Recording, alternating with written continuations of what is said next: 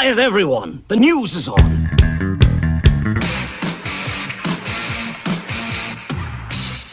U2 paid tribute to Israeli attack victims during a show as part of their residency in Las Vegas at the Sphere.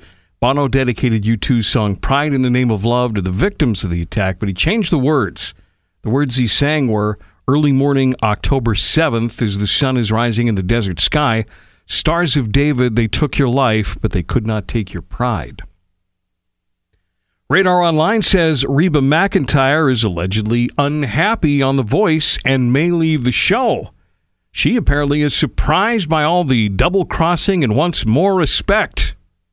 On a reality show? Well, good luck with that. Taylor Swift and Beyonce's tour movies are not eligible for Oscars. The Renaissance Tour and Eras Tour films do not meet Oscar qualifications for documentaries. And finally, next season, maybe the Pirates need to listen to Creed. Hear me out.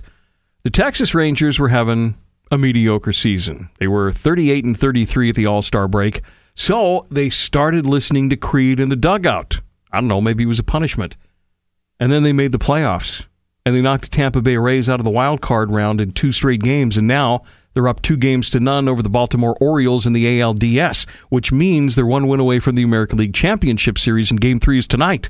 And they're giving Creed the credit. So maybe Creed can work for the Pirates too, because what they've been doing certainly hasn't. And that's your music news. Don't forget, if you miss it, it's available on demand from our website, thebusrocks.com.